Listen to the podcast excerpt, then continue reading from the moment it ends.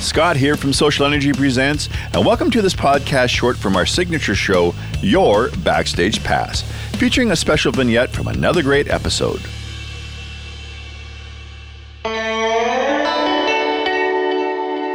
Fairbairn into Loverboy, and then Loverboy all of a sudden the world starts hearing the sound that's coming out of Vancouver, yep. and you start getting calls from the Bon Jovis and, and Aerosmith and all that stuff. So all of a sudden now Aerosmith is coming to town. And I remember meeting Steven Tyler and Joe Perry at Outlaws.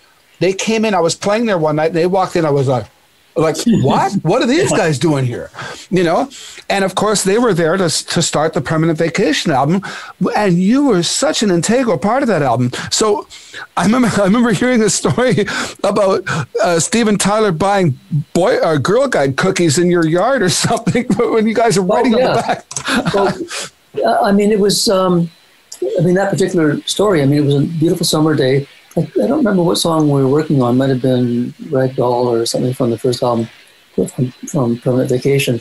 So uh, Steven and I were just working on lyrics. The, the, melody and the track were pretty much done. And, and we went out in my backyard. There's a picnic table back there. And we were sitting there working on lyrics. And unbeknownst to us, some girl guides knocked on the front door. Uh, so my wife answered the door and said, um, "Oh, just go around back. You know, there's a couple of guys back there who'd be delighted to buy some some of your cookies. And so they sent these girl guides back. They were like ten years old, you know. Yeah. And they they had, of course, no idea that it was Steven Tyler. Yeah, but um, so when when you were writing with them, I remember. Um, was there not an instance that I read somewhere where you basically said, I think you referred to one of their earlier songs and said, "Do you have a song that sounds like this?" and uh, and I I forget which one it was. It might have been Ragdoll. It was just a feel. And also Ragdoll. We were talking to, we were talking to um, Mike Fraser, and he talked about how that song was ragtime almost right up until the very end. And, and and and I listened, and there's one area where there's a, a two track. And you can hear Steven Tyler's old harmony vocal, and it says ragtime, but he actually sings ragdoll over top of it. It's ah, still on. Okay. It's still there.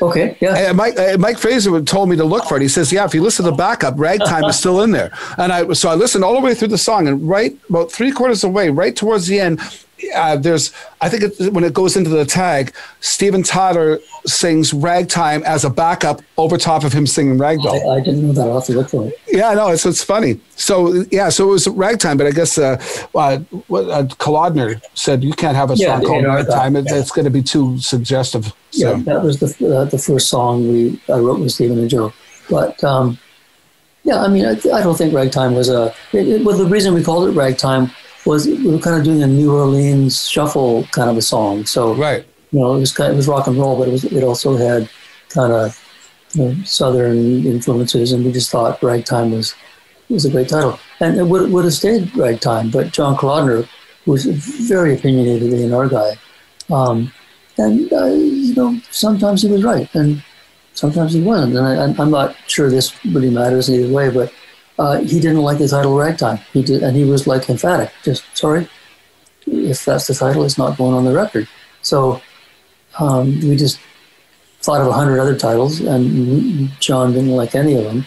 So he brought uh, Holly Knight, uh, another songwriter, flew up from L.A.